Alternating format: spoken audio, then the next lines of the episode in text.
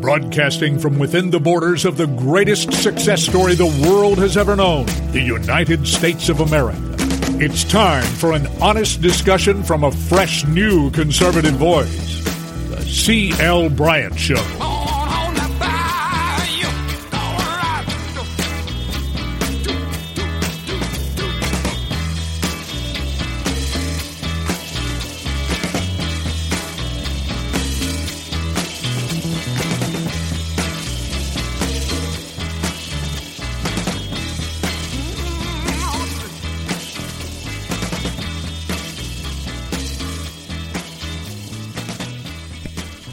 Welcome back. Welcome back, everybody, throughout the fruited plains of the greatest nation on the face of the planet. The greatest success story the world has ever known, and that is America. You're listening to the CL Bryant Show. I am CL Bryant. I want to thank each and every one of you for coming along with us as we build the bridge to conversation throughout our great nation, right here on the CL Bryant Show. And uh, hey, folks, uh, it has been uh, one of those.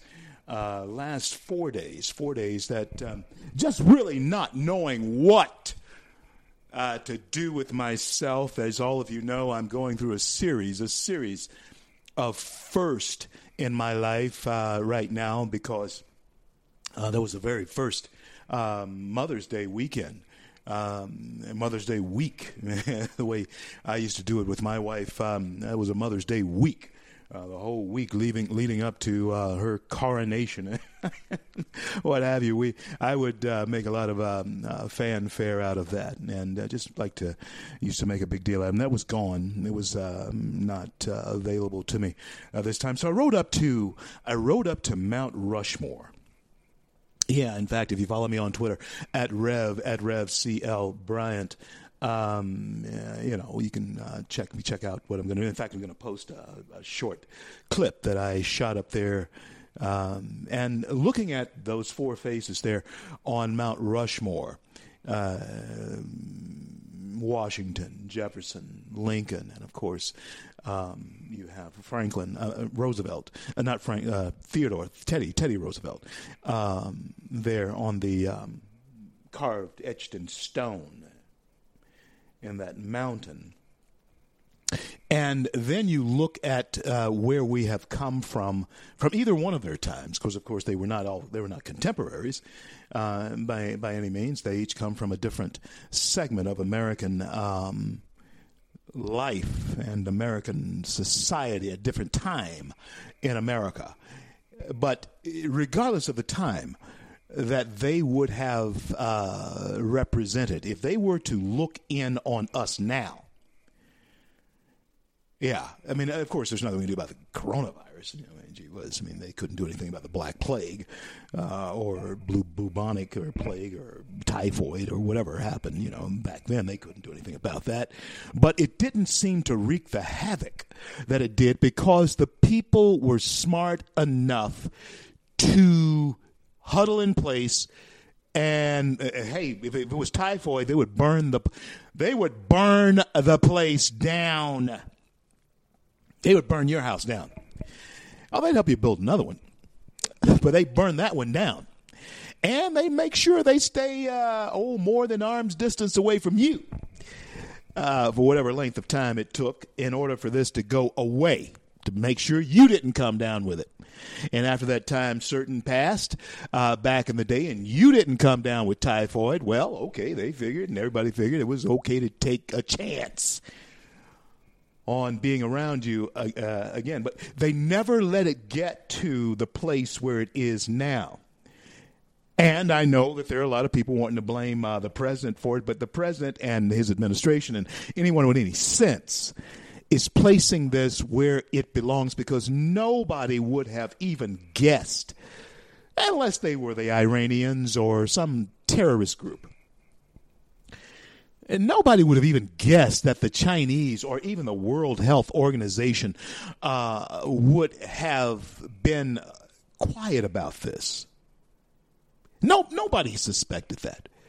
And so when you're looking at uh, Mount Rushmore, when I was looking at Mount Rushmore, what inspired me to go ahead and do uh, a couple of clips uh, to send up to my folks at uh, at Freedom Works in D.C.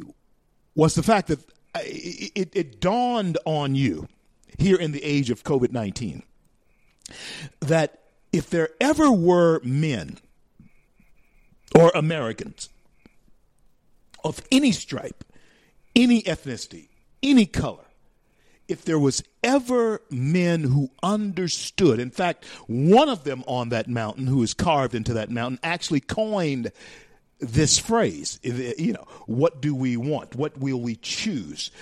Dangerous freedom or peaceful slavery? That was Thomas Jefferson at the inception of our country.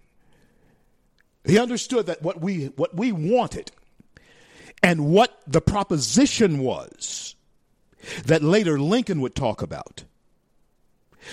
What the preposition was that Roosevelt wanted us to be bold enough to hold on to through his own adventures and expand throughout from sea to shining sea. It was it was Roosevelt who um, said, "Hey, listen, this is a huge park. Uh, it's a beautiful park that we live in here in America. Uh, let, let's expand its glory that God has given us from sea to shining sea." It was Roosevelt who did that, and of course, it was the courage of George Washington, yeah, to cross the Delaware against all odds we were talking liberty or death.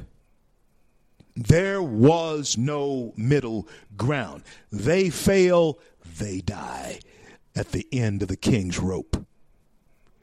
We will hang together or we will truly hang separately. America, we're at a crossroads. We're at a quandary where we will die we will do irreparable economic harm to ourselves if we don't fire this machine up again. That's one of my favorite phrases because whenever something's been sitting dormant, uh, the machine has to be fired up again. Even when I was not, I used to um, train a little bit years and years and years ago. I used to run years and years and years ago. I was good at it until I tweaked um, my my knee in high school. I, I could have been um, a decent track uh, runner of track, but I used to train after all of that. Once I became grown, got married, I used to train. And you can always tell when you miss a week of training when you get back out there because the machine, the mechanism, the body, the human body is not firing the way it normally it, it, it was used to doing. It becomes a little rusty. You it, actually, that's exactly what it is. The muscles um, get lazy, and you have to you know tune them up again.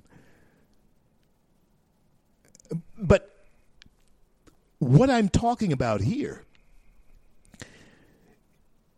is that we needed Washington to show us the type of courage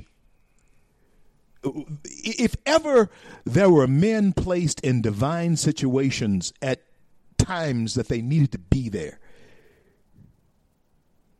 it was in this country. Even Lincoln was placed strategically. Strategically.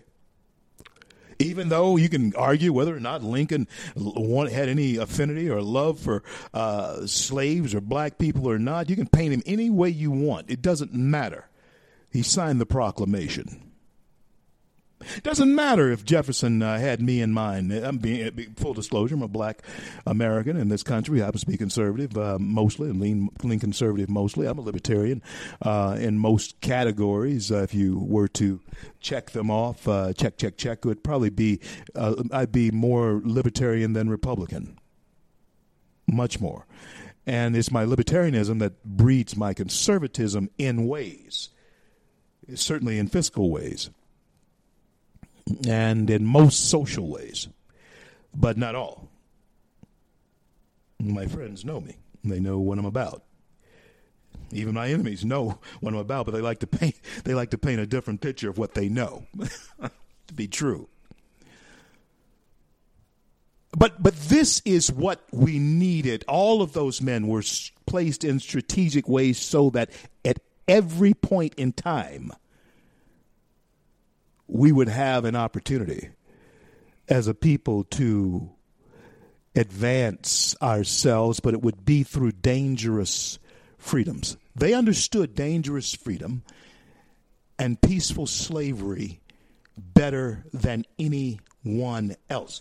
Uh, dealing with the, uh, typhoid, they understood dangerous freedom and peaceful slavery in those situations, but they were smart enough, as we should be. And we need to watch how quickly we open this thing up. But open it up, we must do. We need to watch how quickly we open this thing up, and open it up, we must do.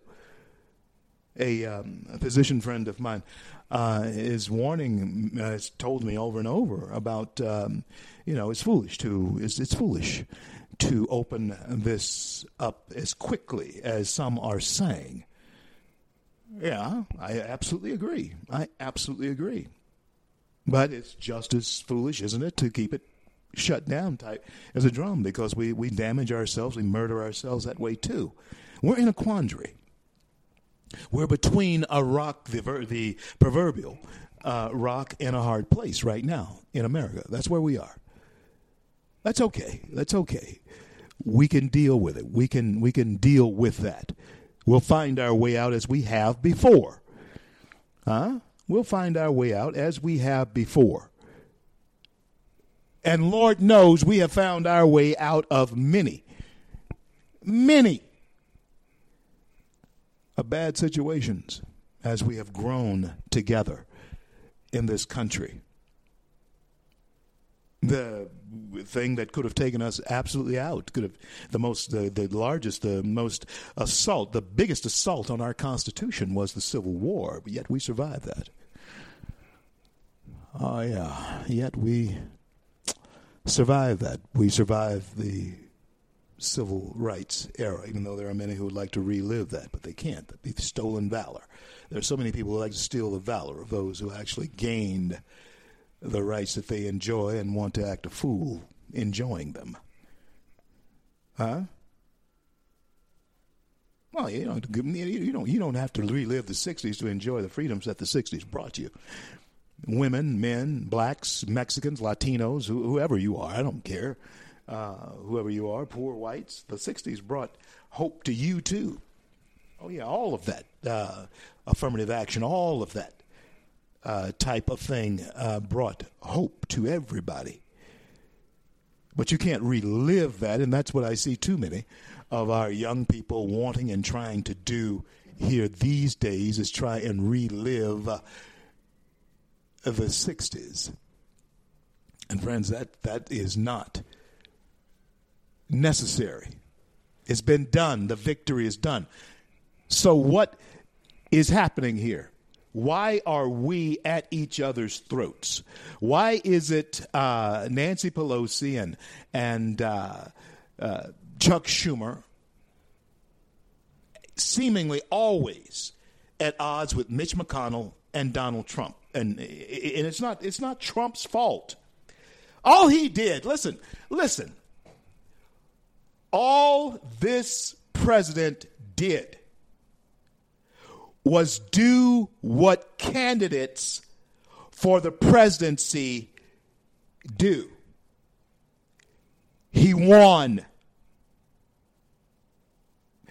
And obviously, he wasn't everybody's choice because everybody didn't vote for him. But I tell you what, he won it. He won. He won this fair, and he's won it squarely.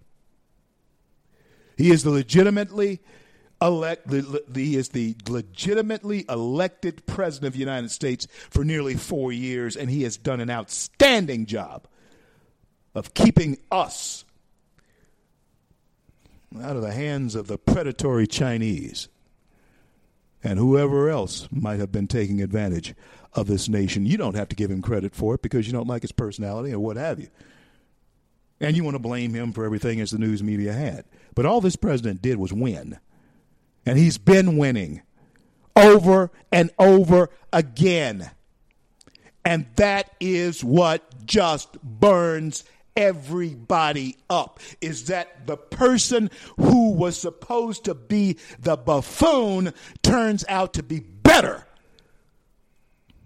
than those who we feel we have groomed for the job. I'll take common sense over book learning anytime. Anytime.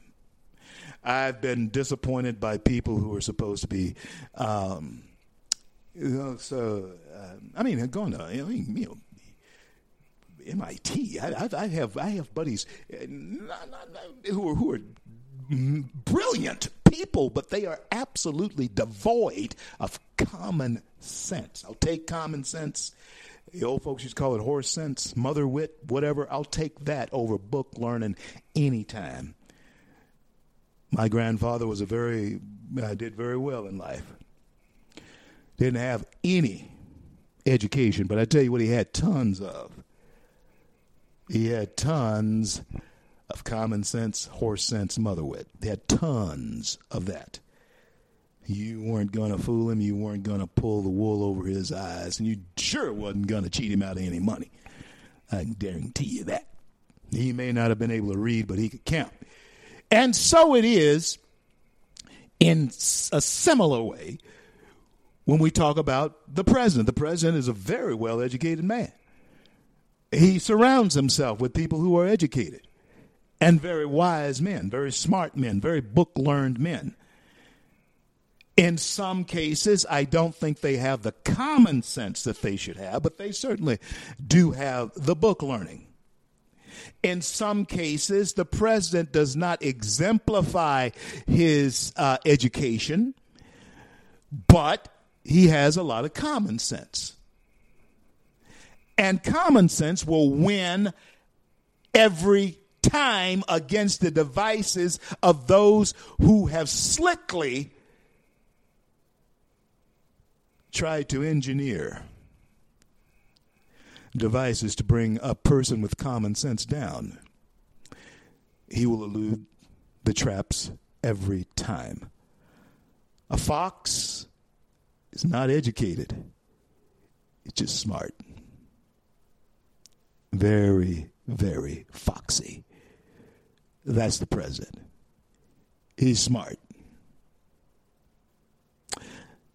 And he is so smart. Let me tell you how smart he is. He is so smart, it's easy to take him for granted because he doesn't come off as smart. But the wins and the victories that he's had over lifetime politicians and the wins and the victories and the ability to keep pushing forward in the midst of things that would have derailed a lesser man. He keeps trudging forward. He's smart.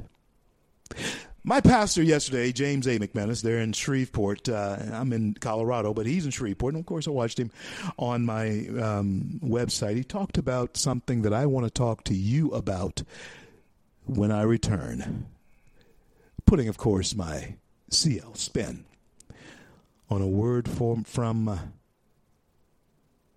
my pastor about deception. About deception. Yeah, we need to talk about that because that's where we're being driven into. That's that's a stage that's being set for us to drive into. That stage of deception, we must be very, very cautious. tell you why. When we return with more of the C.L. Bryant Show, I want to thank each and every one of you for coming along with us as we build a bridge to conversation right here throughout our great nation on the C.L. Bryant Show daily, 1205 until 2 p.m. in the East every day. I'll be right back. Don't go anywhere.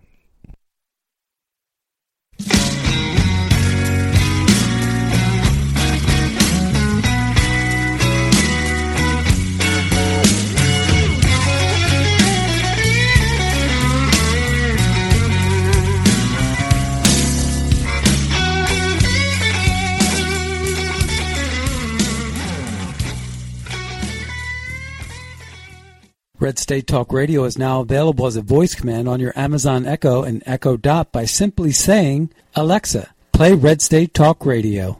Red State Talk Radio on TuneIn.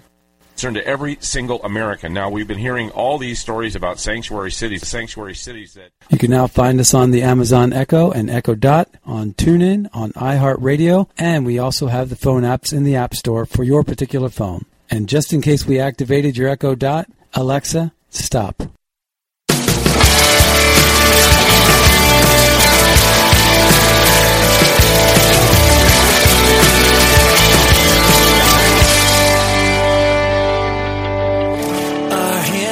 Lifted high. Our hearts are bowing in reverence. CL back with you on this great day in the USA.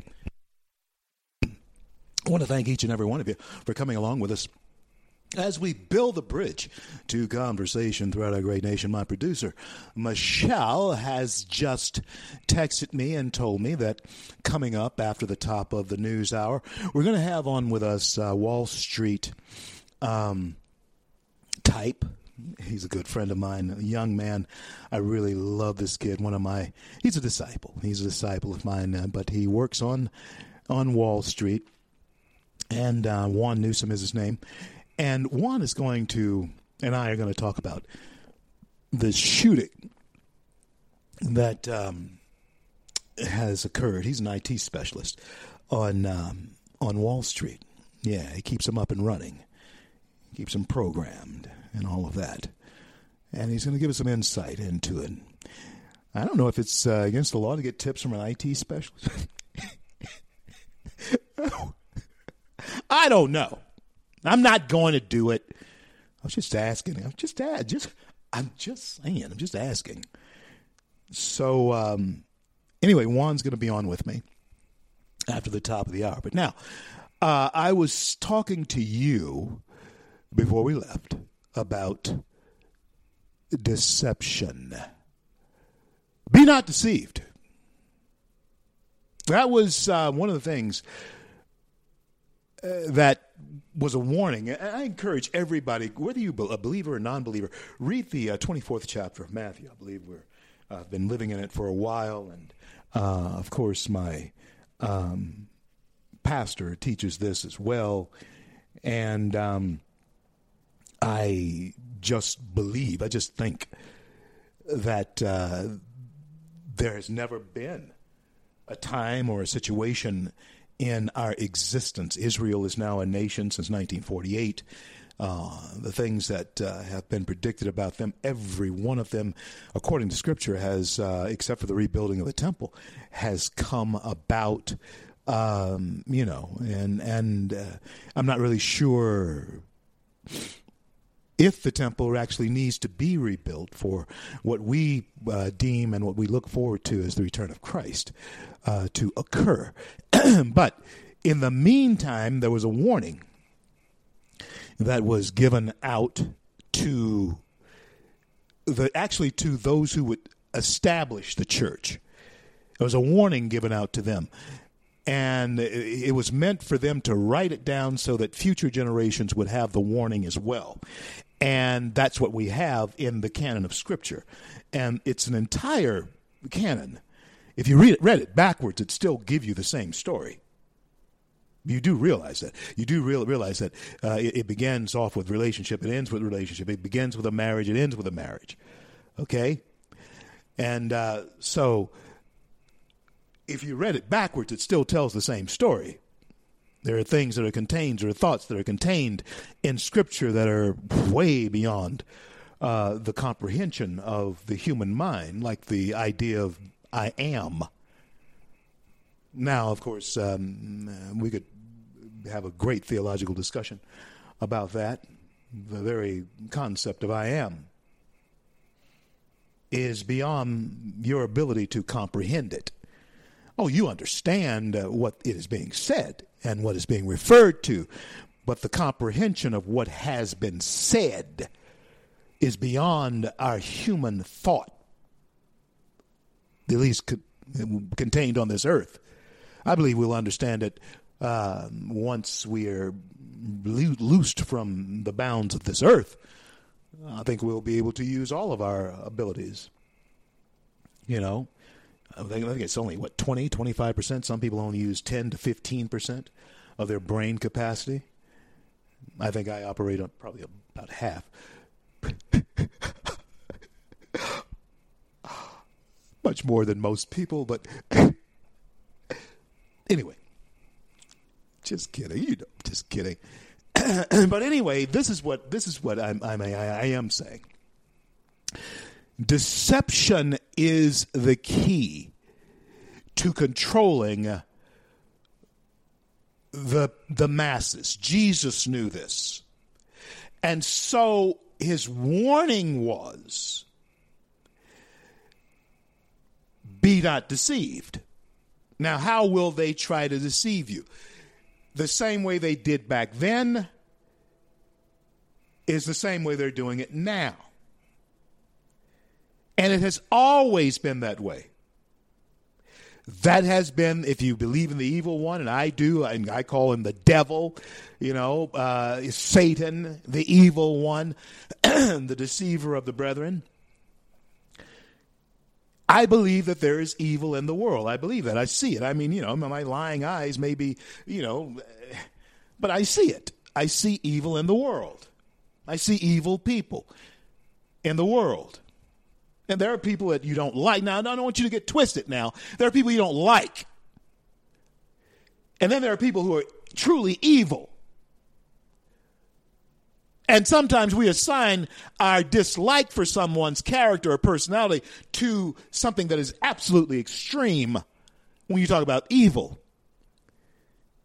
I, I did, I did not like the policies of Barack Obama and I made no, uh, it, it, it was no secret, you know, but I liked him.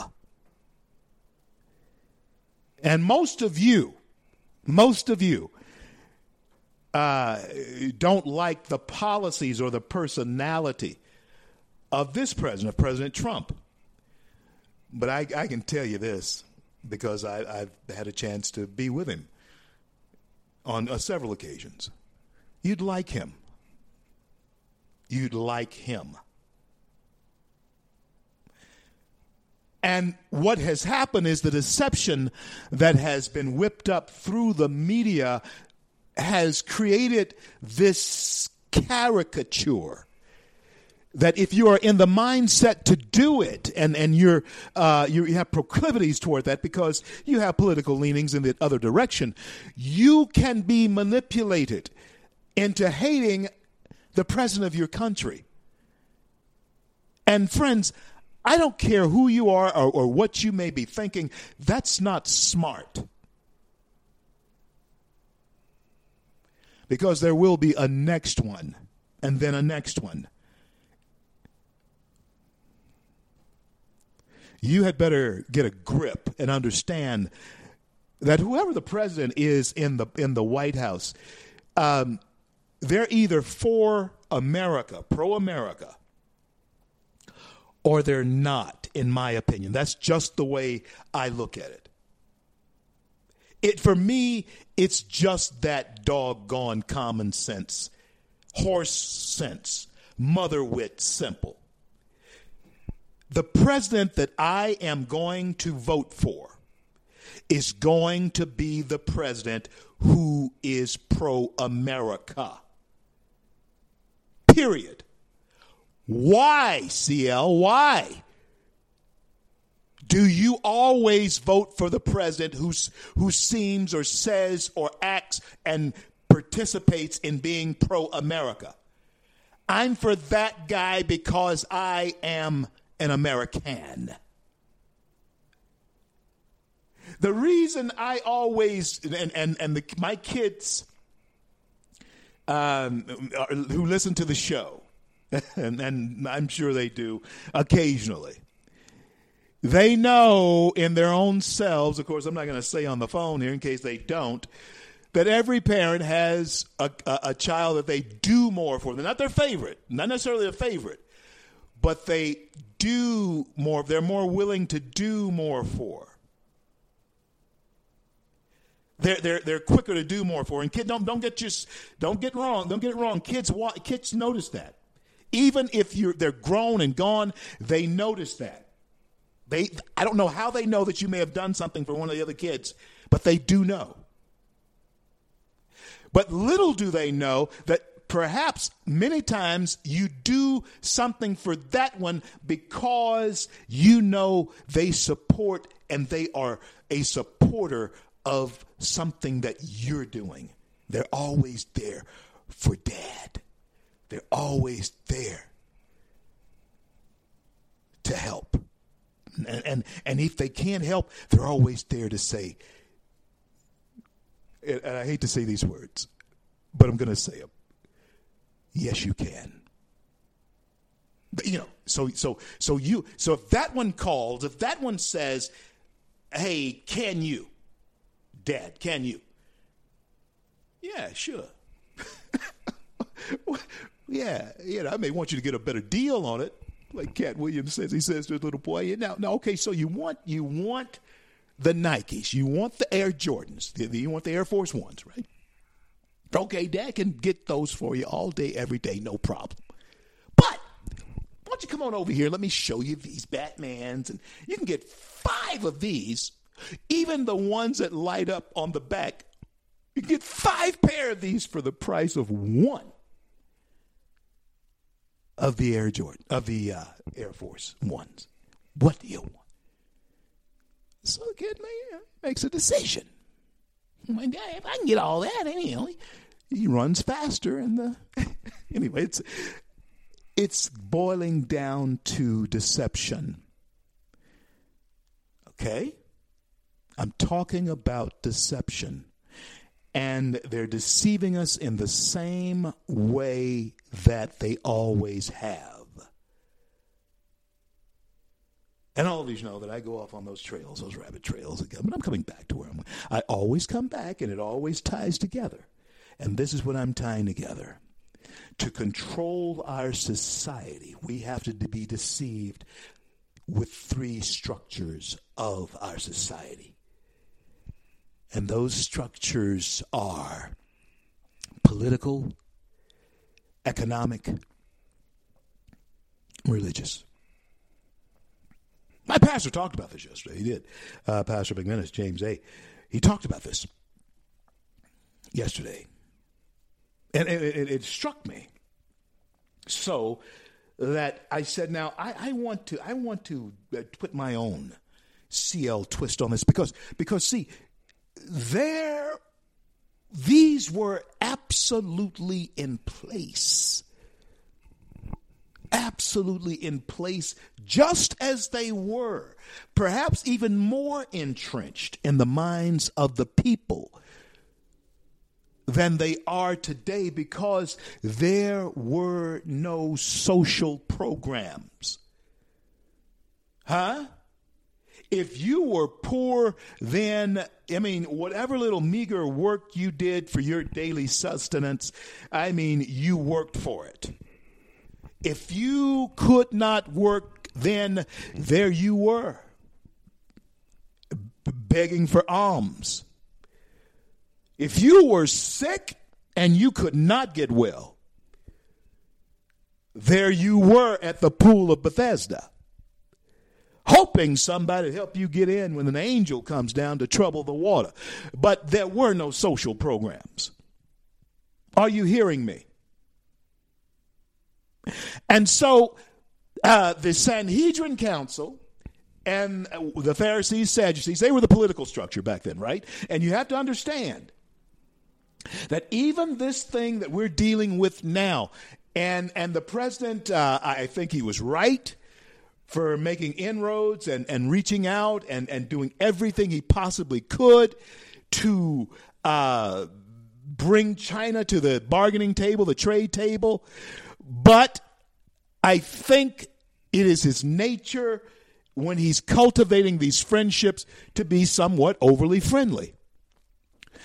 And the Chinese are the types of uh, people in their philosophy, in the way they approach life, they look at that type of kindness, especially when they know they have been screwing you over for years and you never yelled out. They're the type of people who uh, construe that type of kindness for weakness. That's just the, the, the, the way that they, they think. They're inscrutable that way. And yes, they will be kind to you knowing that you may not be of the natural mindset to exploit that as a weakness in them. Oh, there, there's no one who is more uh, hospitable than my Asian friends. No one who is more hospitable than my Asian friends. But if you think that you can tap the depths of the Asian mind and the way they think, you you very well may not be using harsh sense, common sense, or mother wit, because they're long game players. They have to be. Their history is so ancient. They're long game players. And what we are seeing happening now is the same thing that was happening 2,000 years ago when we were warned as a nation now who is a Christian nation. It was founded on Judeo Christian principles. And when Jesus spoke these words to his disciples, he said, See to it that you are not deceived. Not the world, but the church.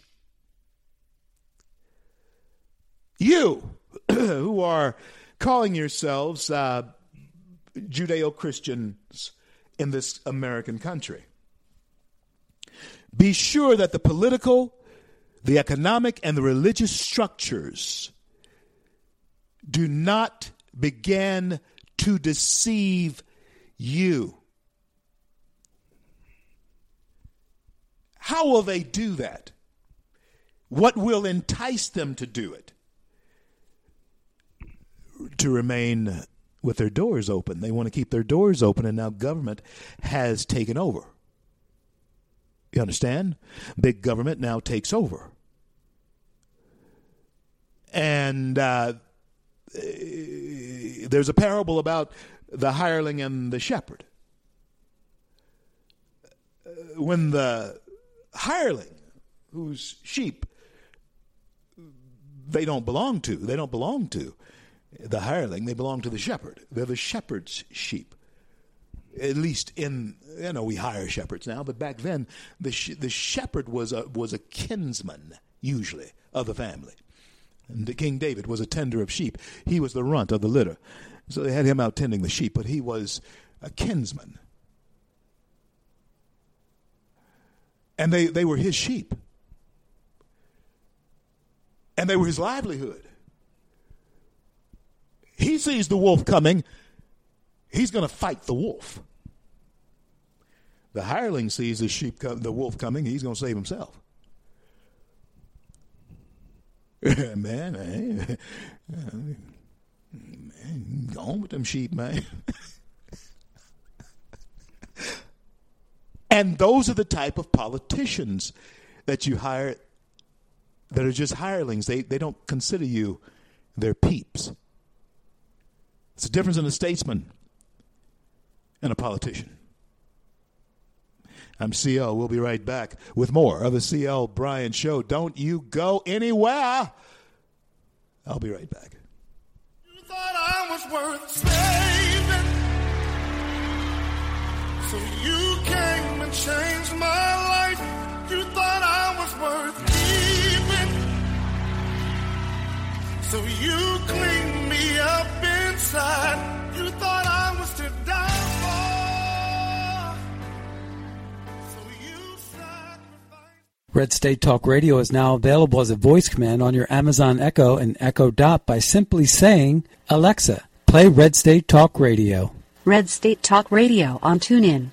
Concern to every single American. Now, we've been hearing all these stories about sanctuary cities, sanctuary cities that. You can now find us on the Amazon Echo and Echo Dot, on TuneIn, on iHeartRadio, and we also have the phone apps in the App Store for your particular phone. And just in case we activated your Echo Dot, Alexa, stop.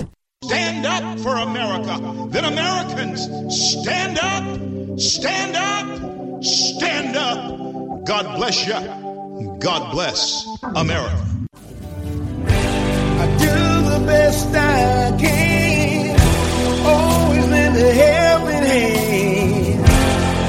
And for the flag I stand. CL back with you on this great day in the USA.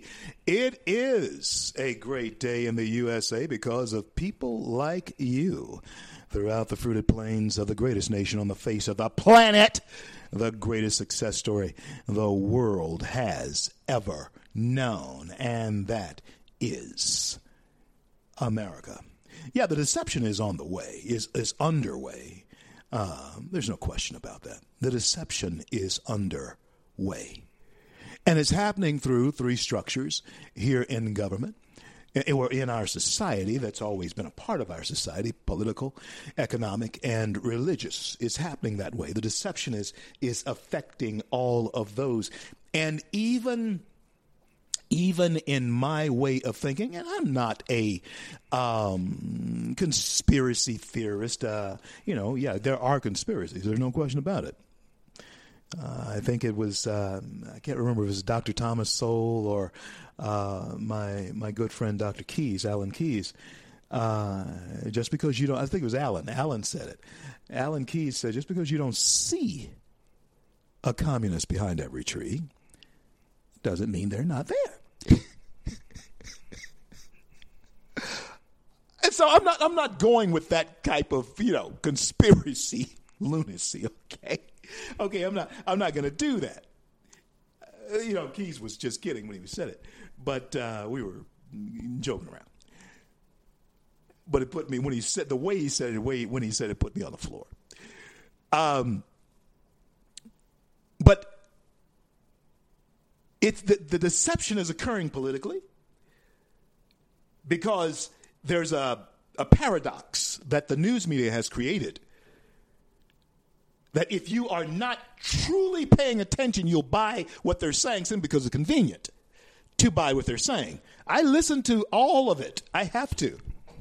I listen to all of it. A lot of times I'm up even in the middle of the night getting the, the um, recap of what CNN, MSNBC, uh, ABC, CBS has been talking about, and I compare it to what uh, Fox is saying, and and uh, you know you know and so forth, and and and in where in there somewhere is an inkling of truth in the middle, you know somewhere.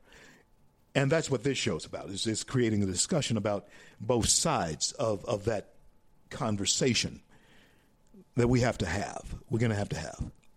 So coming up after the after the top of the hour, uh, even with the shooting in Georgia, there is a deception going on here. I really don't think we're hearing the entire story here, although there are some people jumping on uh, the bandwagon for either side. My position is this. If he even if he broke into the house, you still don't chase him down and lynch him.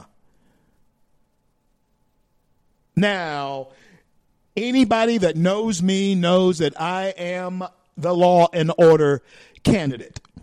I'm the guy. But I'm also the guy who is uh, always going to tell you and talk to you about due process. And you can't have it both ways, my liberal friends. And you know that you did not give this president due process.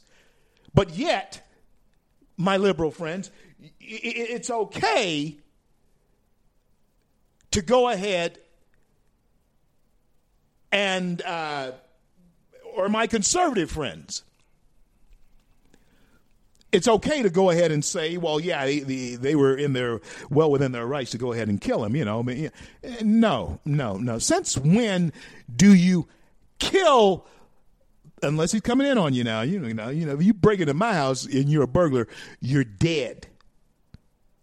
But now, if you're going out the window and I see you, you're walking down the street and you got my stuff. This is what OJ went to jail about. OJ had his stuff. That was his stuff. But he went and robbed the people in the privacy of their room. He invaded their space to get his stuff. He went to jail behind that. So the burglar's out of your house, going out the window or whatever, walking down the street with your stuff. You grab your gun, you go after him, you shoot him down. Guess what? Your behind is going to jail, and rightly so. Your but no, you may want to follow him, and you may want to call the cops uh, to come and, and meet rendezvous with you. You may want to see where he went and all of that type stuff. But after he is out of your house down the street, no, it's a police matter. If he's in my house, it's my matter, and he will never exit the house. If he tries to fall out of the window, I will eliminate whatever. Eh, yeah, I'm telling, I'm telling like it is, and you better do the same thing. he pulling him back inside. if if I shoot him, he falls out the window. He's gonna be pulled back inside because I know the truth, and that's gonna set us both free. I set him free from his criminal ways, and him falling into the house as he naturally did when the bullet hit him. He, uh, of course, fell into the house. Yeah. but we cannot be deceived politically.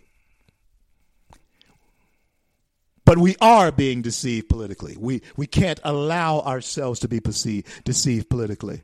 There are people who are for this being a crippler of our economy so that a fundamental change in the way we do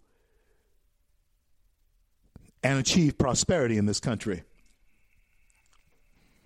can come about. But I'm telling you, if you eliminate the machine that we have now to try and bring about an equalizing um, method of economy, you'll be deceived into making all of us mediocre.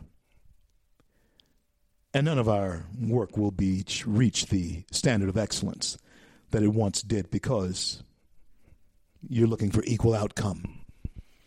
There can be no equal outcome. Take care of the poor. Of course, you take care of the poor those who are infirmed and weak among us. You always do that. It's a Christian principle. Americans have always done that. But you don't create a perpetual state of dependence by taking care of their children who could be independent, but we make them dependent. So there has to be a breaking out point somewhere. And that's all the conservative viewpoint is about. It's not trying to be hateful or, or anything of that nature. It's, it's, it's, taking care of America first. Even when we're talking about the dreamers, of course. Well, you know, any idiot uh, would know that uh, you can't send children back to their country of origin, um, you know, if they've been here as long as they've been here 15, 20 years, whatever. They've been here five years, whatever. You can't send them back to their country of origin, origin because they, they have become Americanized. This is, who, this is who they are. This is what they know.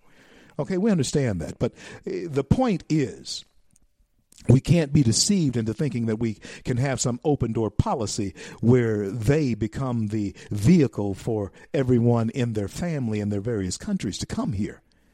We can't do that and survive ourselves. Those who are here, let them stay here, um, assimilate, become Americans, uh, um, become a part of our culture. Yes, you can enjoy the love and beauty of your own culture here in this country, but assimilate and love this culture, love America. Because you go to any other country, you go to Mexico, that's what you're that's what you're going to do. You're going to have to do it if even if you don't do it up front. Uh, I mean, uh, in your heart, you're going to have to do it up front. You better you better act like you love Mexico. You better act like you're loyal to Mother Russia or Father Germany, France, or Mother England. And and then what bothers me, and the deception is contained in this as well, is that we would want to teach our people that somehow it is racist to love America. It's racist to understand what manifest destiny is. And hey, I, there's nobody who understands that more uh, better than I do because I was told a lie about it for so long. It's like Frederick Douglass, who was told a lie about the Constitution for so long until he got to a point where he could read. And he read the thing, which is a very easy read. Every one of you should read it yourself. And he realized that he had been, been being fed a lie by William Lloyd Garrison. He, being, he was being fed a lie.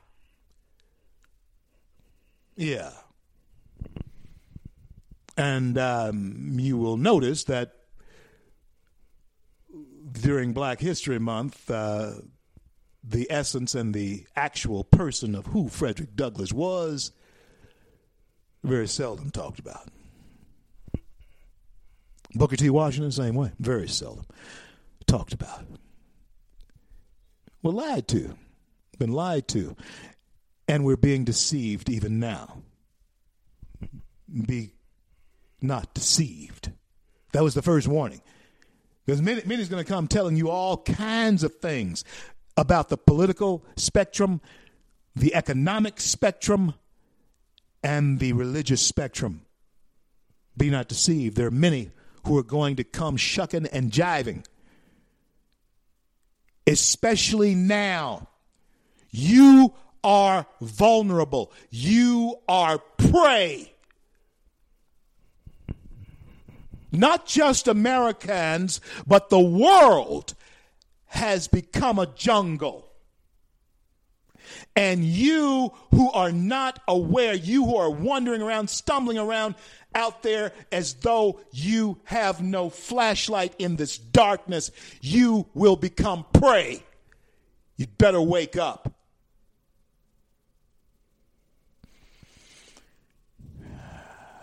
Revelations also talks about four horses. They're called the horses of the apocalypse the white horse, the red horse, the black horse, the pale horse. When we come back after the break, after I would have interviewed Juan Newsom, I want to talk to you about these four horses of the apocalypse. The first one represents deception, the second one represents war. The black horse, the red, the, the third one represents famine. And upon the pale horse, death. After I would have interviewed Juan Newsom, I want to uh, talk to you about these four horses.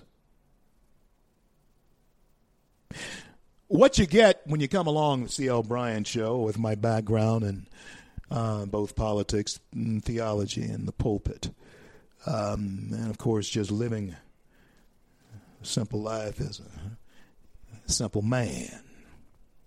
Yeah, baby, try to be simple kind of man. My mama actually said those words, and that, of course, is one of the Southern man's national anthems. Simple man, Lynyrd Skynyrd. That's me. I'll be back. Don't go anywhere. I'm CL. This is the CL Bryant Show.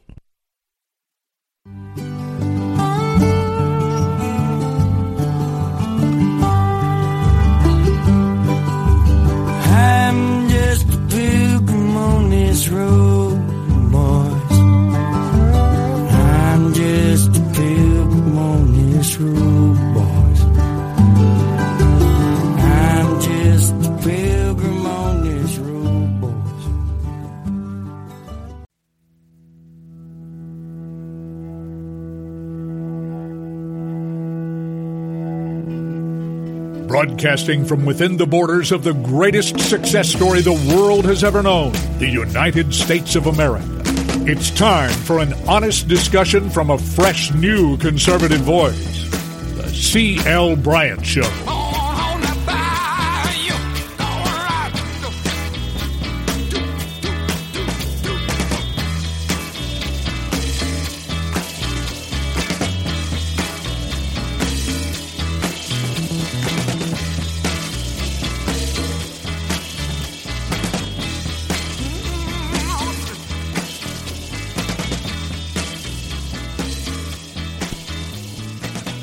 Welcome back.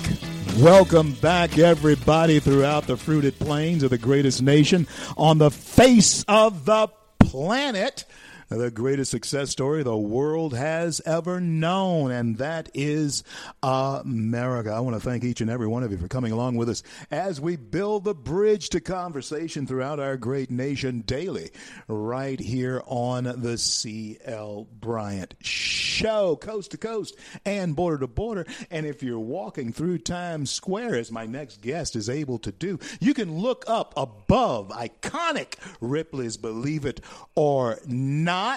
And above Ripley's is the Red State Talk billboard. And every hour, 24 hours a day, the CL Bryant Show does pop up there on that billboard. And old CL's face looking right back at you in Times Square. Hey, I've had the privilege of knowing a young man here. Um, for oh quite some time now, a couple several years, several years now. Michelle introduced me to him, uh, my producer. Michelle uh, got him on uh, the show. Oh, it's been four, three, four or five years ago. Uh, now, since I've known this young man, always have been impressed with him. He is an IT specialist on Wall Street, and uh, he, of course, has his own podcast. And I'm going to let him tell you all about it. Help me welcome back to uh, the CL Bryant Show. Juan Newsom, how are you, brother? Hey, brother, how are you doing? Doing fantastically well. Uh, Juan and the Lord is healing me, and I'm certainly uh, happy that uh, to have you back on the show. So, Juan, I want to have you on. First of all, tell everybody about your podcast and how to access that. And I'm going to tell you, I'm going to do you like Sean Hannity does me all the time. Now, you know you can get a hold of me anytime you want to to have me on your show, and I'm your friend. How come you don't never have me on the show? Sean asks me that question all the time. How come you never have me on the show? I mean, You've been on the show, see, but you know what? I've been working on new concepts and distribution, and so my podcasting time is just really ramping back up. So now I have um, new dis- distribution uh, methods for your get for your um, listeners. You can reach me on PureRadioShow.us, and everything is there. And of course, we're going to have you back on the show. So, Fantastic, fantastic. Yeah, yeah. Sean's been on the show three or four times, but he always talks about how come I don't ever have him on the show. And so, but, you know, so anyway, I, hey man, let's talk here. Uh, uh, Aubrey um, Avery and in, in uh, Ahmaud Avery in um, Georgia, the jogger. Uh, Juan, you and I, we got to talk about this, man, because I'm seeing black folks all over the place on this. Uh, the, I'm going to tell you how I feel about it. You can tell me how you feel about it. One, I feel like that even if he had broken into the house or whatever they thought he did, whatever, he still should not have been chased down the street and lynched or shot down like an animal. That's Yeah. my feeling about it. So, so let's talk. From let's, let's talk. You get if you agree or disagree, it doesn't matter. You know we're friends. We can we can do what we want to do. I totally agree. And I saw the video, and I saw the video in the house, and he didn't do anything. He just wanted to see the house. Um, basically, um, I don't know if you, I don't know if you've ever done this, and, and I've done this, and you know, my mother she used to do it all the time. But if there's a house under construction, Yeah. sometimes you'll go and you know maybe check it out, Yeah. or you know be. You know, some people participate in that type of voyeurism. He didn't take anything. He didn't even touch anything. No, no, no, Um, not at all. You know, if they had a problem, they could have called the police. You know, bottom line, they did not have, and he was unarmed. Like that's ridiculous. Right. And you know what, I mean, Juan, he- you know what, Juan, I was saying to the audience, if the burglar had was going out my window with my stuff and he was going down the street, and I saw him going down the street with my stuff. And I got my pistol, my gun, whatever, my shotgun, whatever. And I went Yeah. after him and shot him. I would go to jail. Yeah, I would. Me too, especially I'm in Jersey, and I can't even fire my firearm really outside the house. So, Yeah, I'm in Denver now. You know what the deal is here. oh man, Of course, we can wear, we can wear our guns on on the outside here, but you, you, you know, but, but it's, it's very liberal here. Yeah, yeah, yeah. Wow. Yeah. So one, Wow. let, let me ask you then, what what's to be done with these two guys? these guys got to go to jail. I mean, bottom line, they, I mean, they, that was that was really an execution. I mean, that was really um, an execution that took place. Um, this young man was just, I mean, he was unarmed. That's that was the sad part, you know. And then they tussled with him, and then they gunned him down. I saw the tussle. Yeah. Um, I saw when they gunned him down. Like, and homeboy, have to be prosecuted. homeboy was getting the best of homeboy was getting the best of him, man. That's what got him shot. That's what got him he shot. really was. He was He getting the best did. of him. you know, if he was thinking, maybe he should have waited until the police got there. right. But in the heat of the moment, it's Yeah. really hard to make that kind of call because you're thinking these guys are going to kill me anyway. Right. I got to get away. Right. He didn't go out like a punk. I can tell you that much. He didn't go out like a punk, but It's but sad because he, you know, I read about him and. You know, he seemed like he had his life going in the right direction. he did. Um, that's the unfortunate thing. And, you know, we lost a young man because um, two individuals um, decided to take the law into their own hands instead of letting He in did, this case, right. you let the authorities handle it. Right, and uh, now people now now now this is what you and I need to talk about. See, Candace Candace got in trouble. You know, Candace, one of my disciples, uh, uh, runaway slave, is the godfather of the Blexit and the Walkaway movement. And Candace, is one of my disciples, but Candace Candace got into trouble the other day by saying some things in a way that she should not have said them.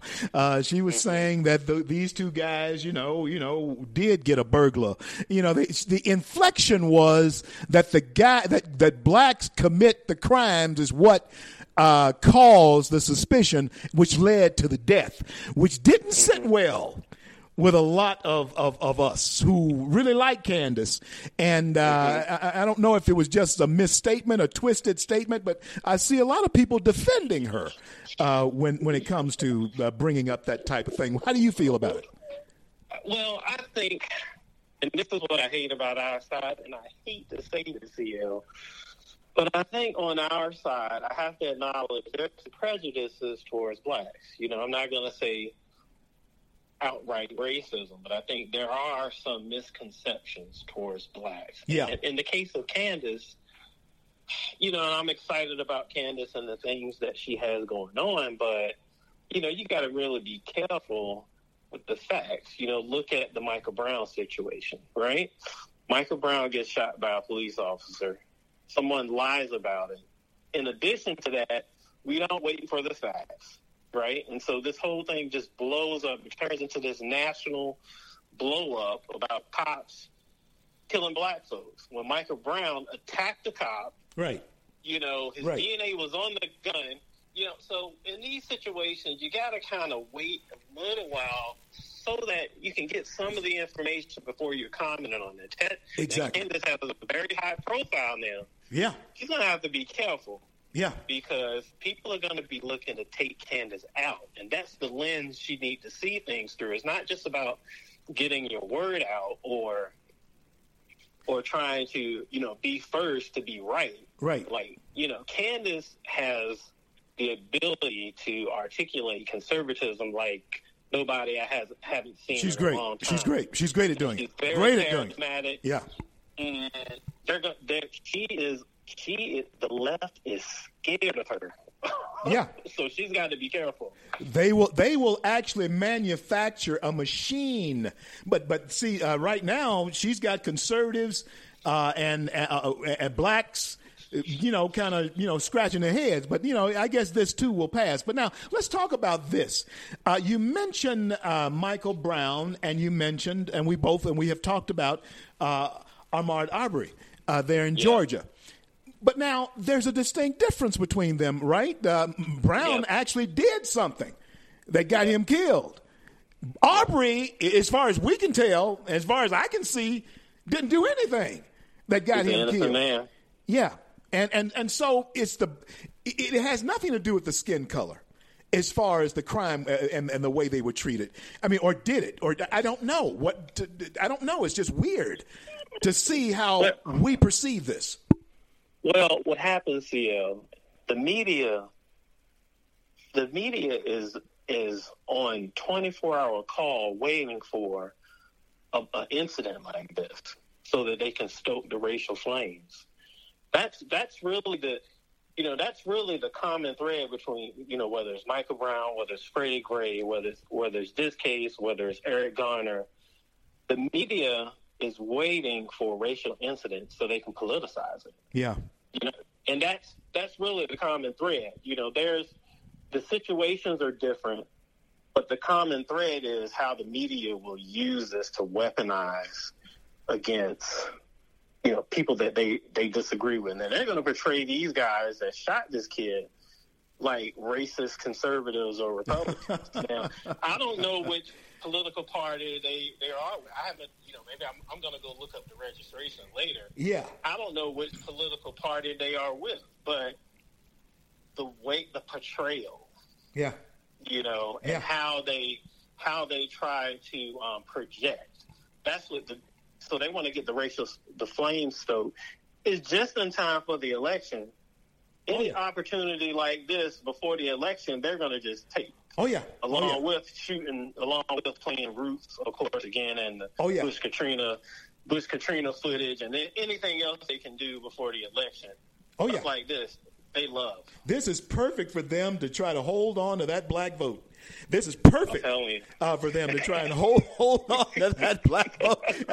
They holding on to that black vote for their life, man. I mean, Trump. You know, if you look at the president and what he's done for blacks in these last three years, he's done more for blacks in the last three years than the Democratic Party has done in the last forty. yeah. And, you know, in terms of economic improvement, you're talking about um, criminal justice reform that, you know, disproportionately helps African Americans, Latino households. Um, you talk about the, the empowerment zones. You talk about the help that he provided to HBCUs. I mean, you can go down and down the list of things that he actually helped, you know, blacks accomplish, you know, with his policies. And, and the strange thing is, uh, uh, one on with Juan Newsom, IT tech. Uh, on Wall Street, my good buddy. The strange thing, Juan, is that he got accomplished things that Obama never got accomplished in eight years. Well, you know what's funny, and I'm gonna tell you why that is. See, blacks didn't have a lobbyist. See, the gays got theirs from Obama because they had a lobbyist, right? And the socialists got theirs from Obama because they had lobbyists. George Soros mainly, but but blacks didn't have a lobbyist, and so and, and you think about it, Obama was black. He was in Chicago. He was a lawyer. All these opportunities to do things, and President Trump just comes in and just blows that up Yeah, yeah. blows that up. And even with even with all of that, there's still cognitive dissonance because you know there are some blacks that just hate Trump no matter what. But there's that factor in there. But the accomplishments stand on their own. Oh, absolutely.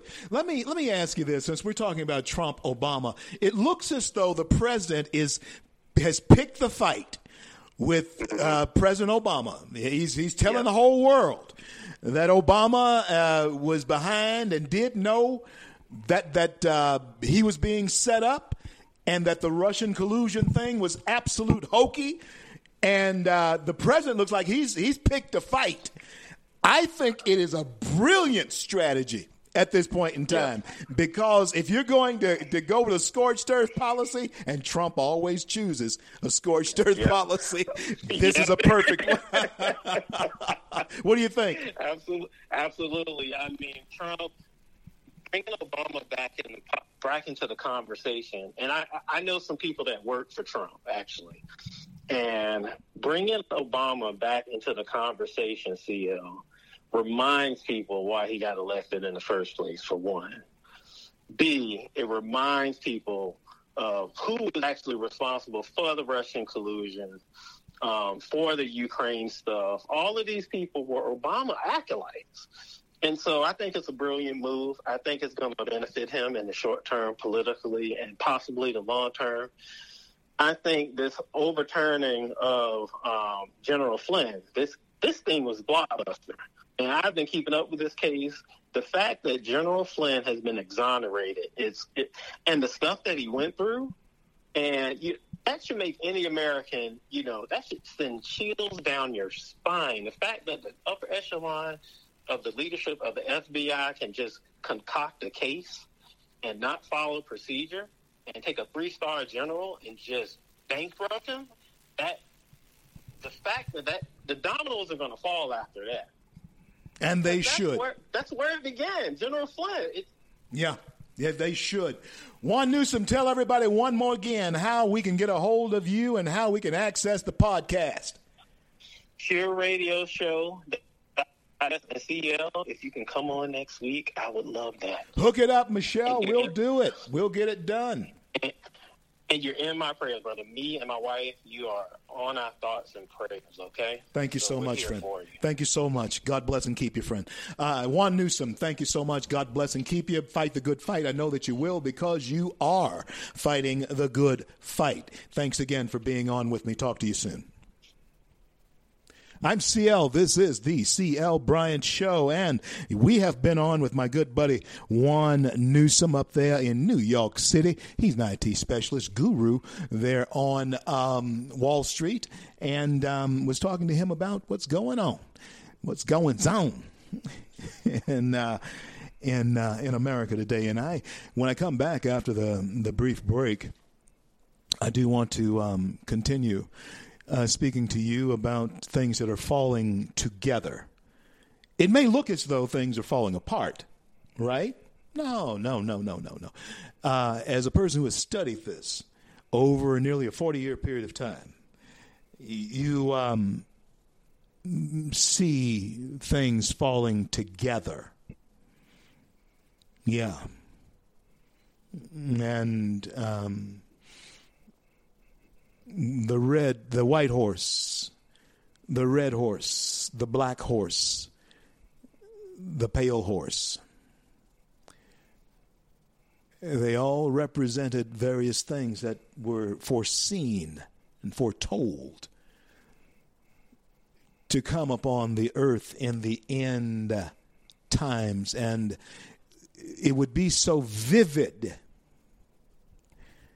that you could actually see the carriers of bad times. And they appeared to be as beast. You could and, and they were so vivid that the only way that John the Revelator could could actually describe them, what he was seeing was a white was was white, red, black, and and and and, and pale horses.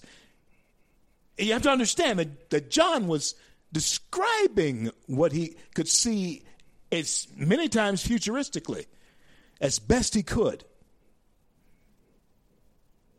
And now that we are able to, now that we live here in the time that John saw, and certainly when he was looking into uh, into eternity and describing what God was showing him he had in store for his people who trusted him and believed him. He could only describe it in terms that he could express. We're going to talk a lot about that when I return. And.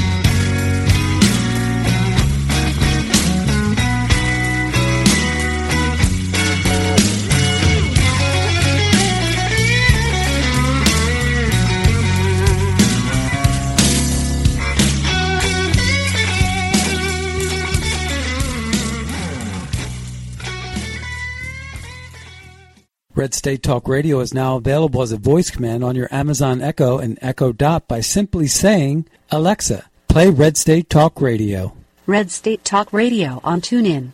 Turn to every single American. Now, we've been hearing all these stories about sanctuary cities, sanctuary cities that. You can now find us on the Amazon Echo and Echo Dot, on TuneIn, on iHeartRadio, and we also have the phone apps in the App Store for your particular phone. And just in case we activated your Echo Dot, Alexa, stop.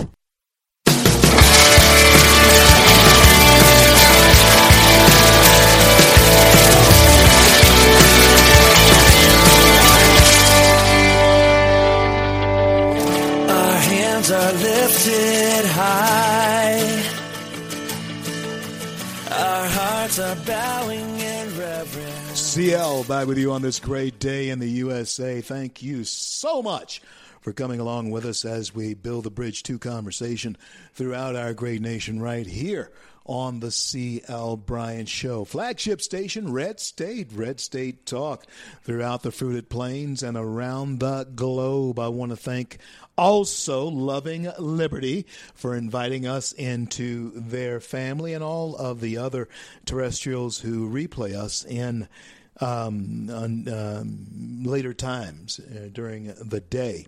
And so, um, friends, deception has been a running theme through the show today. And my pastor, James A. Uh, McManus, and they're in Shreveport, and I catch him. I, we can't gather. I can't. I have not been able to find a place to go to church up here yet. And even though I have, I did visit um, twice. I visited twice. Uh, the Sunday after Jane passed away, way in the Sunday after that, and then we couldn't gather anymore. Yeah. So I've only been at church twice. I've only been in a church building, come to think of it, uh, twice since I left Shreveport in December. Yeah. Um, Jane never. The Word of God was the last church that we that she was in into, and um, and after she passed, uh, it was I mean I, my me too, up until she passed away, and um, then I went to church twice, and so haven't been able to do that thing. I haven't been able to go. And um, so the theme, the thread through the show has been deception, but things that will come and be very vivid in days to come will be so plain that they will be visible like horses, heard like galloping hooves, admired even, and therein lies the deception because a horse, a white horse, is gorgeous. Uh, I've never known. I've never never been around a white horse that was not mean, though. I've, I've, I've guess only been around two. One had blue eyes. One had a blue eye and a, a brown eye. I guess it was kind of reddish. Both of them were mean, mean horses. But that horse, that white horse, was gorgeous. And Scripture talks about the horses of the apocalypse the white horse, the red horse, the black horse, and the pale horse. And they each represent various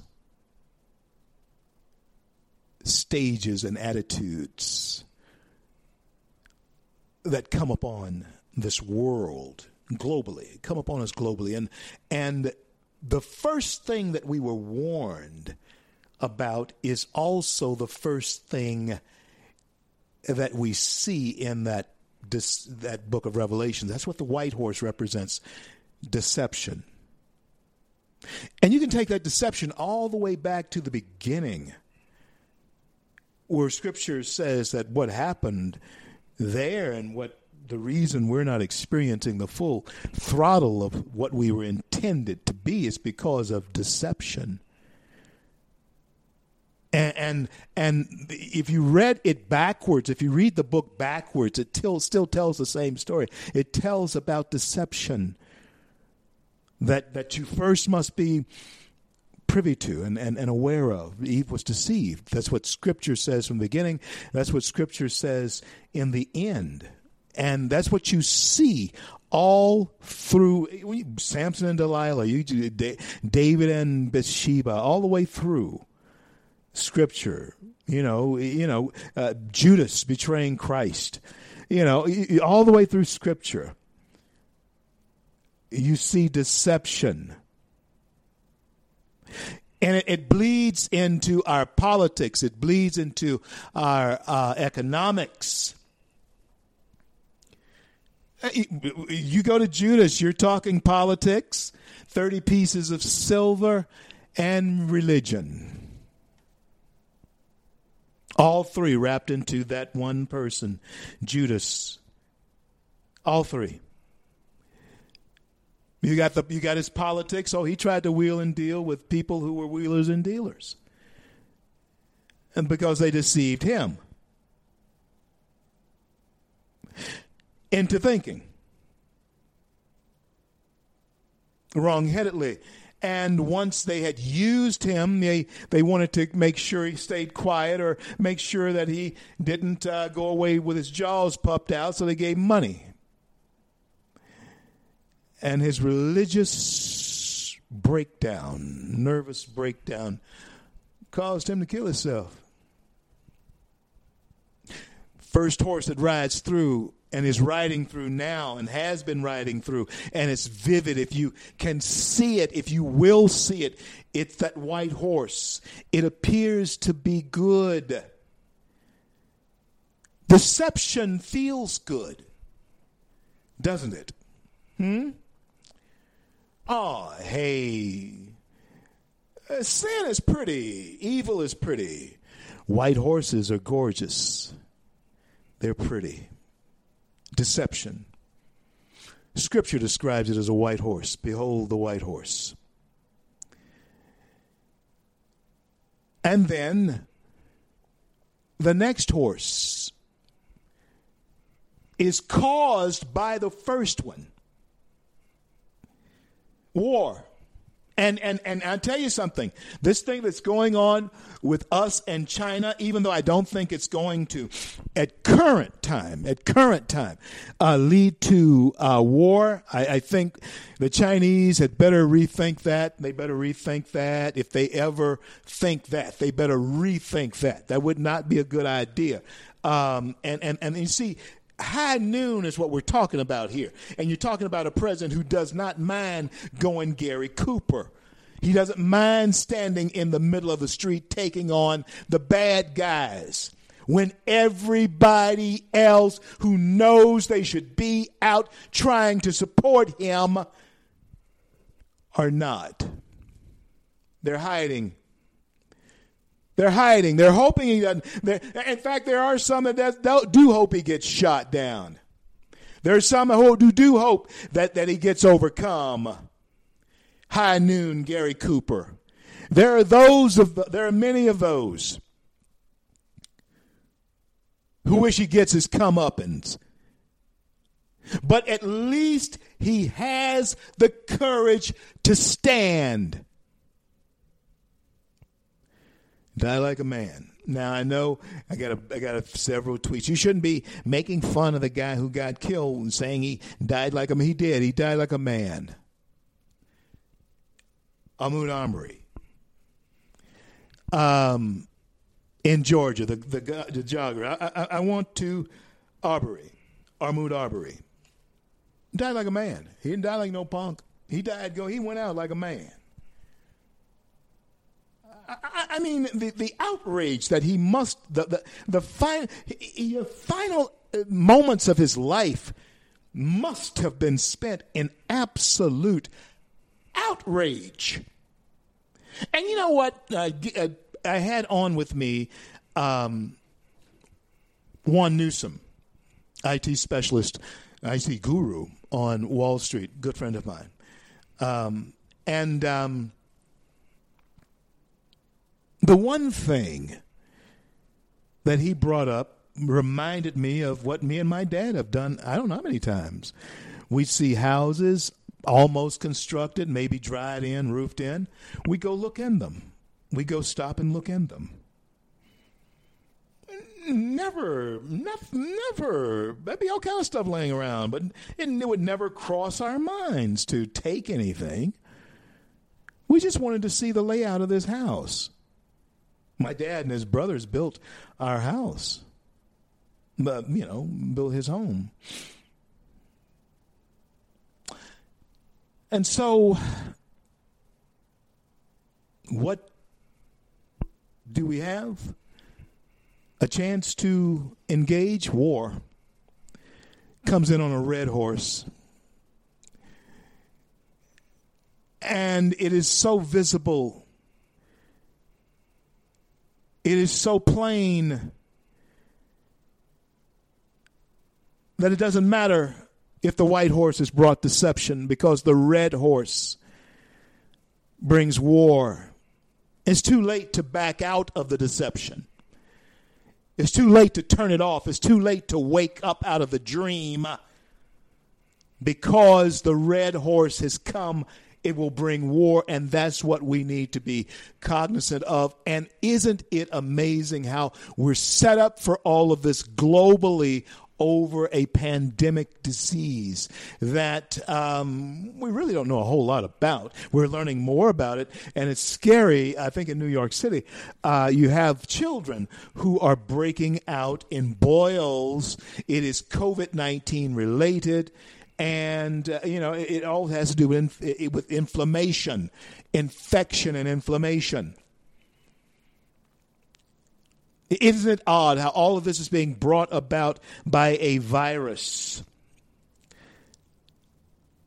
So, whether we're being deceived and being groomed or set up for war, we do have to understand this. We do have to understand this we have to understand that war is inevitable. It's going to come. there's no way around the Chinese desire, and that is to be world players at whatever cost they need to pay it will lead to war because they are aggressive against their own Asian counterparts. War is going to occur. One of our allies is going to get tired of being thumped on the head by the Chinese and they're going to call upon us as their ally, their defender, their protector.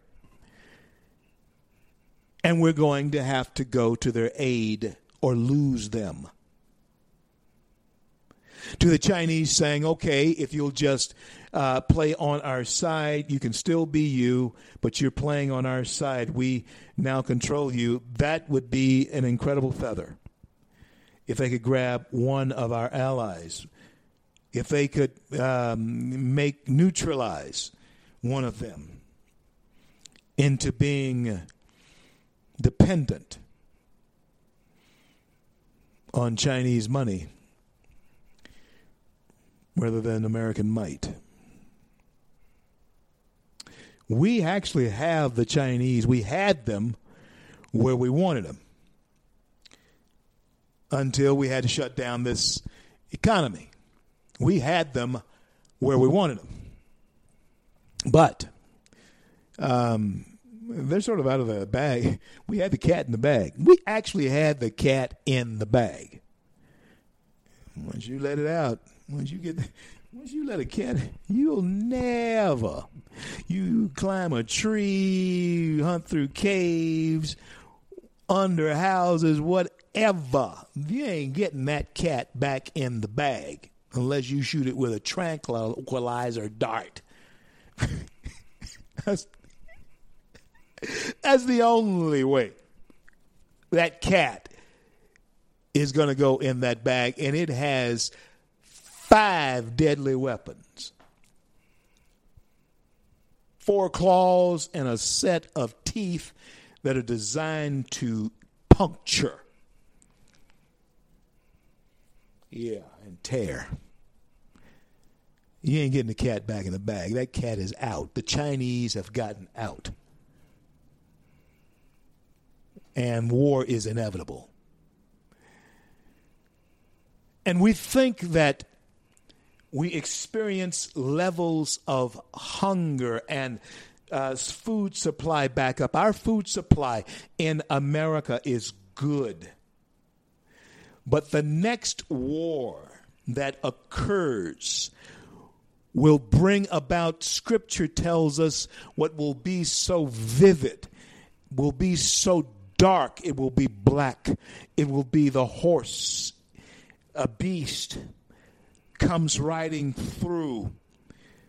It'll be palatable. Famine. Behold, a black horse. Famine. I believe that the next war will bring famine. You already have deception that leads us into war, which leads us to famine.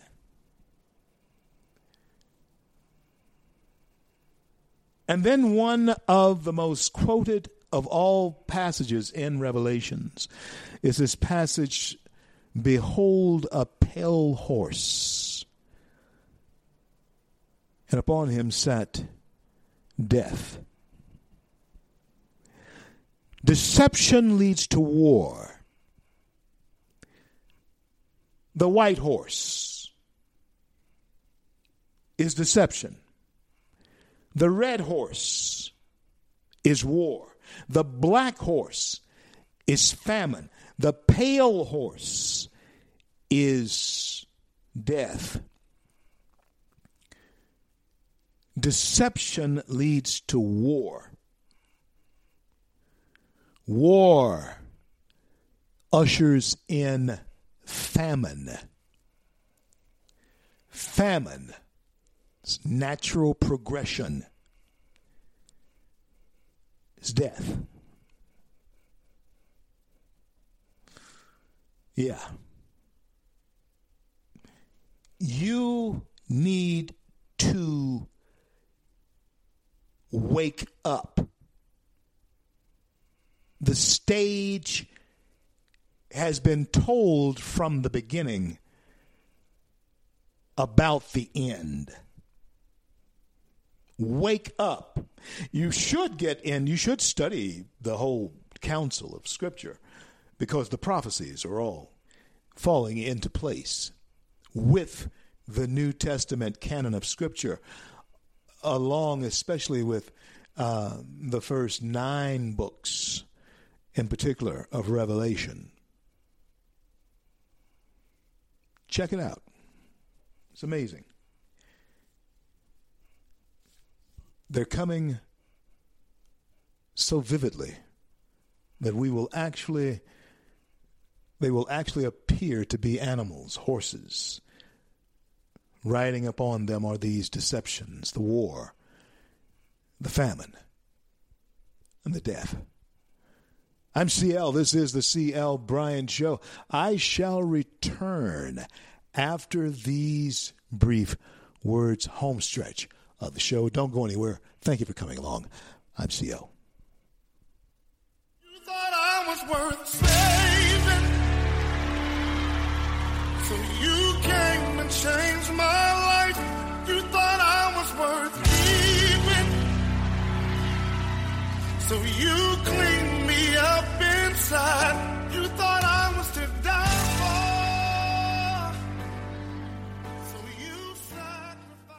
Red State Talk Radio is now available as a voice command on your Amazon Echo and Echo Dot by simply saying, Alexa, play Red State Talk Radio.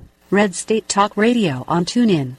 Turn to every single American. Now, we've been hearing all these stories about sanctuary cities, sanctuary cities that You can now find us on the Amazon Echo and Echo Dot, on TuneIn, on iHeartRadio, and we also have the phone apps in the App Store for your particular phone. And just in case we activated your Echo Dot, Alexa, stop. Stand up for America. Then Americans, stand up, stand up, stand up. God bless you. God bless America. I do the best I can, always in the helping hand, and for the flag I stand. CL back with you on uh, this great day in the U.S. of A. Well, friends, um, did the Chinese purposely deceive us? And does that deception that they have um, perpetrated, they have planned, does that indeed um, lead to something irreversible, irrevocable? Huh? They're communist. The Russians are communist. The Ayatollahs, for the most part, for more part than not, are communist. The Castros are communist. They are going to band together. You have a lot of uh, leftist, communist type leanings in Europe right now. Have much, much uh, racist attitudes in Europe right now. And as far as the um, Chinese for China, China men, is the attitude there in China, uh, Beijing in particular. You know, and I don't, I'm not mad at them for that at all. I mean, if it's your country, it's your country. And, and hey, what we have over here is totally unique because it's so many of us. We don't all look alike, we don't all act alike, sound alike, or, or we're not alike. I, I admire the Chinese culture, I admire it so much because they're so homogenous. They have managed to remain homogenous. And they, you know, deep in their uh, conscious, their consciousness, they're they're so proud of that, as I think they should be, and because of what they have accomplished. But so should the French or, or the Germans or whoever else we're talking about here. Okay, they should be proud of that. But Americans, should we not be proud also of who we are? Through all the ups and downs and through everything that we have made it through, through everything that we have come through, should we not be proud of that?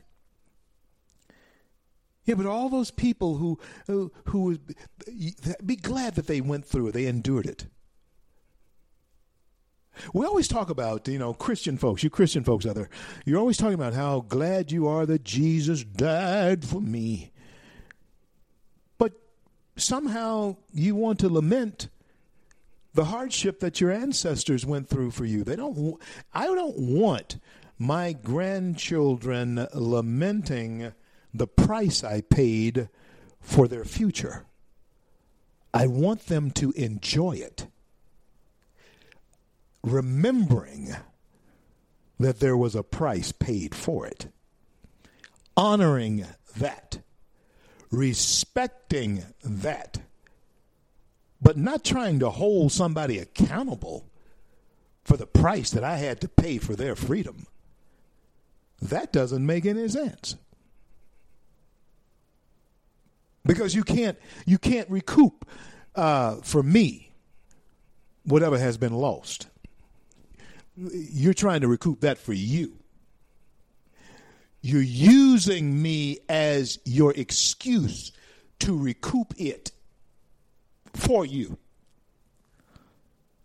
Oh, you see, that's deception that you have been led into. And that type of thing, my friends, this is what I'm trying to say to you. That type of deception leads to us accepting peaceful slavery. Now, I rode up to Mount Rushmore yesterday. It's only about five hours. I, you know, once you get on the straightaways and stretches back there, you can drive 100 miles an hour.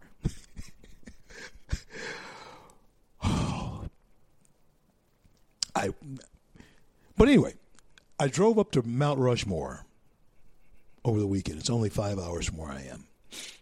I have nothing else to do. I had nothing else to do. I was not with anybody. I was by myself. Um, you know, when I got out, of course, it's South Dakota, and so uh, they don't have any stay in place, uh, shelter in place, anything like thing like that going on there in, in, South Dakota. So people were out and so forth. And I still, I didn't have on a mask or anything. Uh, I had one with me, but I didn't have it on because I was outside. The sun was shining. It was cold out there, up on the mountain. You know, it's cold out there. Um, as I looked at those four faces, and I said this earlier in the show, it made you understand that they truly knew about deception. They also knew this. They knew that they had a choice between dangerous freedom or peaceful slavery. there was a virus that actually created this nation that had infected the people living here who saw what they could be. It was called freedom and liberty. The freedom and liberty virus, men wanting to self govern themselves, is what caused the American Revolution. And when people decide that they are going to self govern, they uh, do what actually um, men are naturally bent toward doing. And that's making their own decisions for themselves, for their health, their personal well being, their family's well being, and the type of citizen that they're going to be. And that's one thing. Uh, whether you think it's immoral for people to not get for to gather or not gather or whatever uh, together, you will not be able to legislate that here in America among the type of DNA that we have within us. We're we're not going to conform to that. If we see that this is going to kill us, we will stop doing it. It may be too late. We may have to pay a very bad price for our liberty and our freedom, but that is a part of having liberty and freedom. It's a dangerous freedom in every way that you can imagine when there are people wanting to take it away from you. It can be dangerous to keep it, to maintain it. When you know that there is a virus out there that could take you out. Yet your thirst and your desire to exercise your freedom and your liberty trumps the dangers, the peril of what may or may not occur. The only thing that you're concerned about is what is occurring and that you are not experiencing what you were born to have liberty and freedom. And you're being told that this is way is the way they want you to live from now on and you are saying to them I'm not having it. I'm not going to do it. And I will not be a risk. I don't want to be a risk or a threat to my fellow man, but uh, right now I don't believe that I am. That's the American mindset. That's what Americans are thinking. They're seeing this beginning to ebb down, and they're not. Um, the, the strangest thing is, folks, is this, and I, I don't think I tweeted this out. I was going to. I don't believe I tweeted this out, but I um, want to quote a tweet that I, I need to tweet this out. It was a billboard that I saw.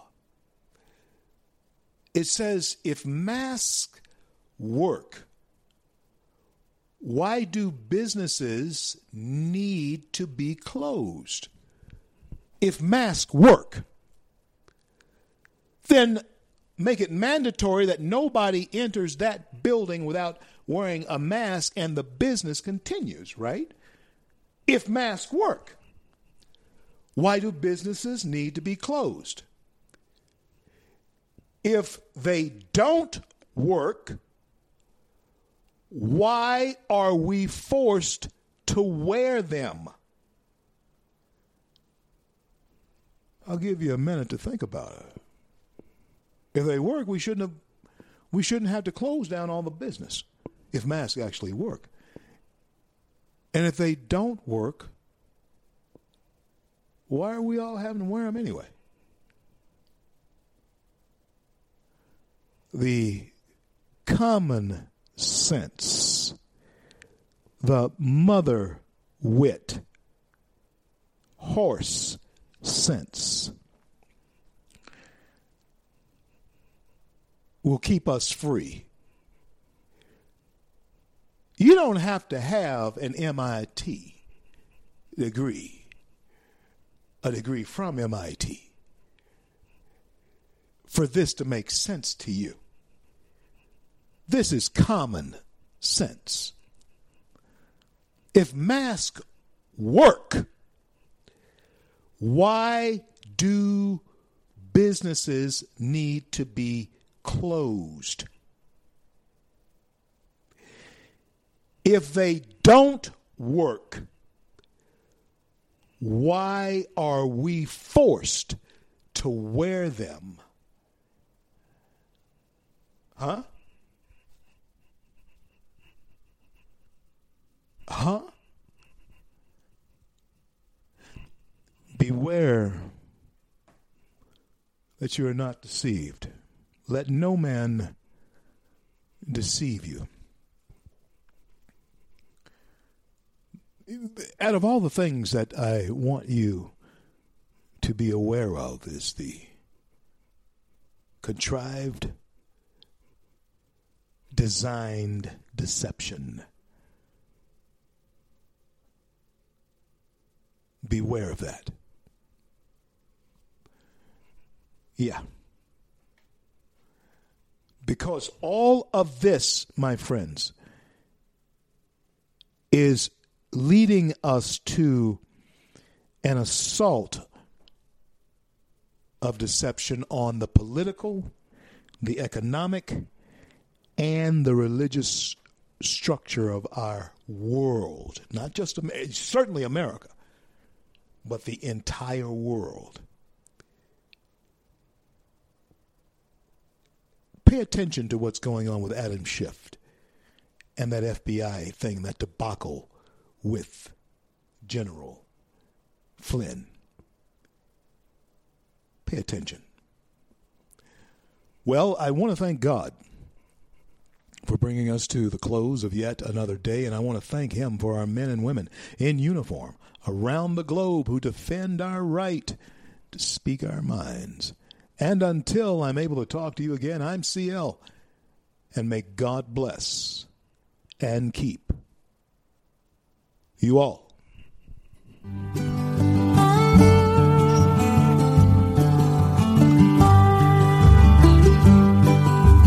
I'm just a pilgrim on this road, boys. I'm just a pilgrim on this road.